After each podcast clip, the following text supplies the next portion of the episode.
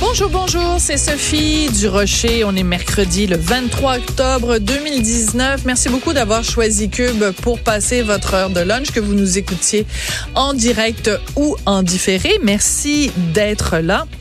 Connaissez-vous le nom Jessica Yaniv? Alors, c'est un nom qui a beaucoup circulé dans euh, le Canada anglophone au cours des derniers mois. Je vous explique pourquoi, parce qu'il y a une décision très importante concernant Jessica Yaniv qui est sortie euh, aujourd'hui en Colombie-Britannique. Donc, Jessica Yaniv, c'est une femme transgenre euh, qui vit en Colombie-Britannique.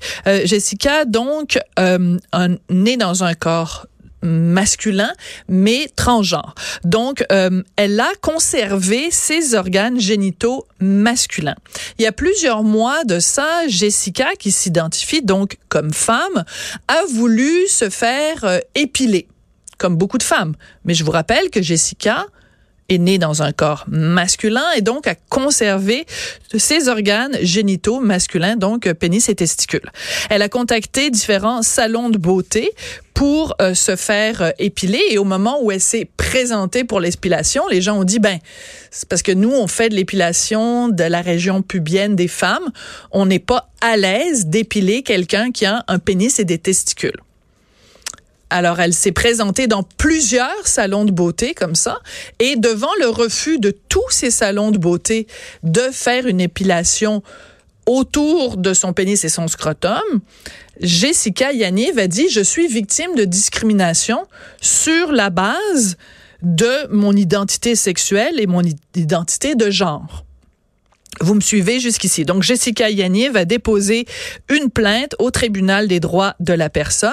Les esthéticiennes qui, les unes après les autres, avaient refusé de faire cette épilation sont allées témoigner. Et aujourd'hui, le tribunal des droits de la personne a débouté Jessica Yaniv en disant, ben non, votre plainte n'est pas recevable. Vous n'êtes victime d'aucune discrimination. Ces esthéticiennes-là avaient parfaitement le droit de refuser d'épiler, je le répète encore une fois, des organes génitaux masculins. Alors pourquoi je vous parle de ça en début d'émission?